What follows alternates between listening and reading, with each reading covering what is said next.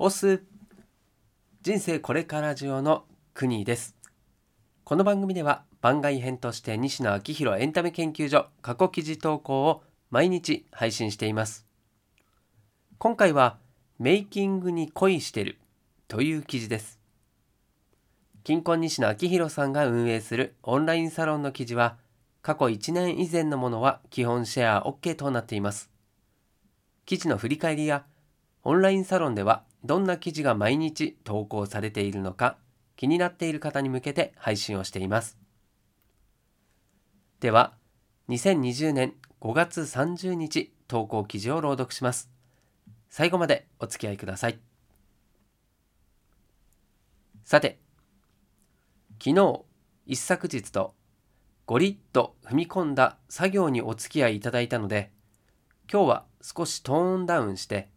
今の状況やそもそも自分たちが面白がっているものを整理共有する会にしたいと思います。過去週に一度やってくる外れ会ですがもしかするとチームリーダーを務めておられる方の参考になるかもです。メイキングに恋してる。僕がメイキングと呼ばれるものに初めて反応したのは映画「タイタニック」だと記憶しています。タイタニック号の後ろの海が合成だと知った時の衝撃は凄まじく。世界にはデタラメな規模でエンタメを作っている人がいるんだなぁと興奮し今に至ります。途中を大幅に飛ばす男。浦沢直樹さんがプレゼンターを務め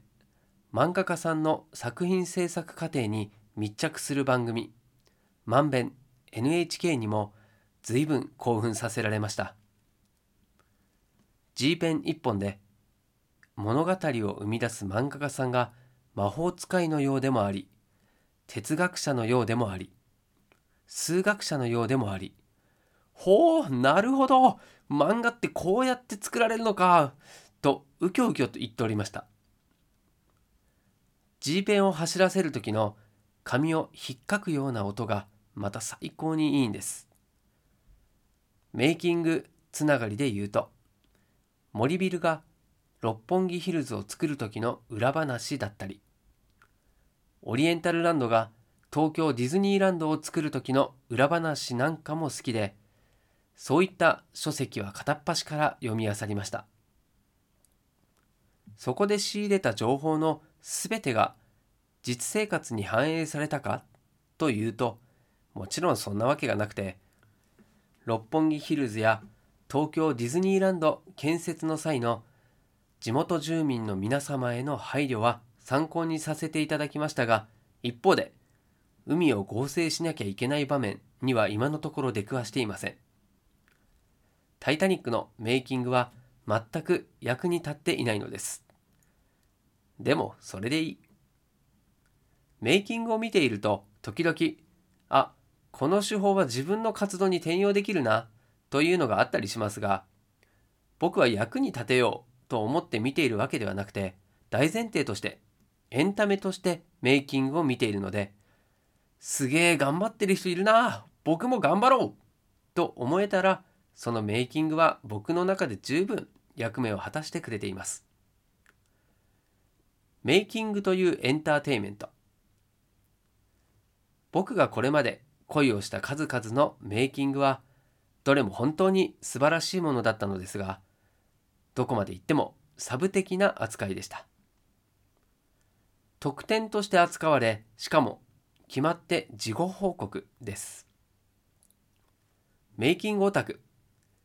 メイキング眉唾の僕はそれが嫌いでもっとメイキングがエンタメの真ん中に来てもいいじゃんとかなんとか言い出してオンラインサロン西野昭弘エンタメ研究所を立ち上げました。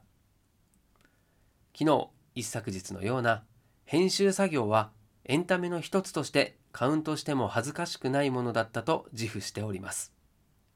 例えば映画「タイタニック」の CG 制作現場をライブ配信で覗けたりプーさんのハニーハントやビッグサンダーマウンテンの建設現場の見学ができたりしたら僕はその体験をエンターテインメントと呼ぶでしょう。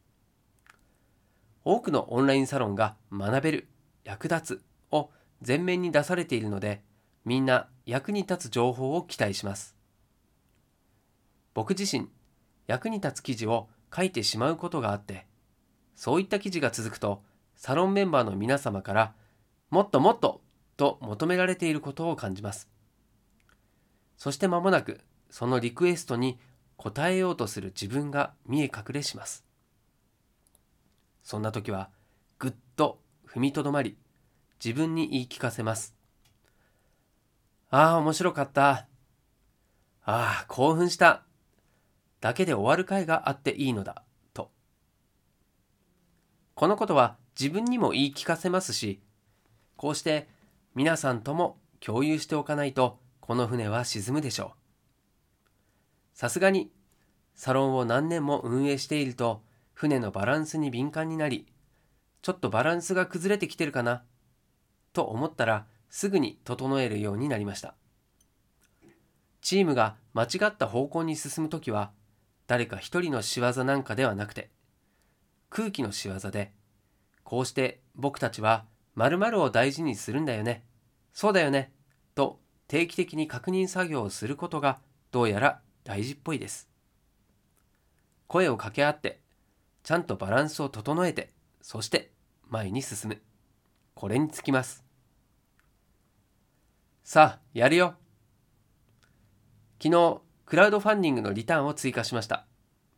映画台本ペアチケットです。1日で850個が売れて、これで1700名の方が映画煙突町のプペルに足を運んでくださいます。一晩ですごい人数です。ところが、制作費から割り出した映画煙突町のプペルの観客動員数の合格ラインは120万人。1700名が霞んで見えてしまうほど高い高い山です。ですが、登り始めないと山頂には行けません。様々な登山コースからアタックを繰り返して、過程と成功と失敗のすべてをここで共有します。今のところの失敗は、船で例えた後に山で例えてしまっている点です。船が沈むのか、登山に失敗するのか、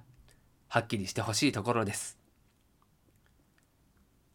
僕らの挑戦はどうやら持久戦なので、その辺もひっくるめて、時々立ち止まって、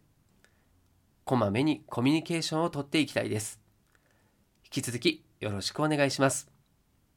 現場からは以上です。はい、ということで、朗読は以上でございます。このね、規模のオンラインサロンは世界を見渡してもお手本になるものは、まあ、どこにもないんですよね。まあ、手探りで継続している正解がわからないけど自分やメンバーを信じてやってみてここまで来ている。船が沈まないでここまで来ているのは目指すべき場所は明確であること。それから守るべきものがあること、まあ、どんどんメンバーが大きく多くなっています。で自分がやりたいと思っていることを信じて進んでいるからなんだと思います。そして空気を感じてバランスをとる。難しいですよね、まあ、メイキングを一緒に共有して全員が自分ごとにしている。というのもサロンの魅力だし、まあ、そうやって最高の空気を感じる瞬間を楽しむというのもこのサロンならではだと思います、まあ、きっとこうして歩んできたことが次世代の方への道を作ることにつながっているんだと勝手にいながら勝手ながらですね感じております。はいということで今回も最後までお付き合いいただきましてありがとうございます。こちらの記事や朗読がたくさんの人に届くようシェアしていただけるととても嬉しいです。ではまた明日この場所でお会いしましょう。お届けは国でした。したっけね。